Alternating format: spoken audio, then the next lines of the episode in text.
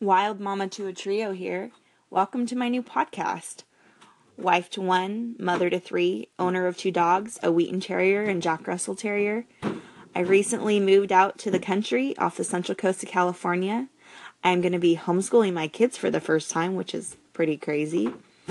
I will probably always have a kid yelling in the background, so you might as well get used to it now. I love just about everything, it seems like these days. I love learning. Just to give you an idea, I studied social science in college because I couldn't pick just one major.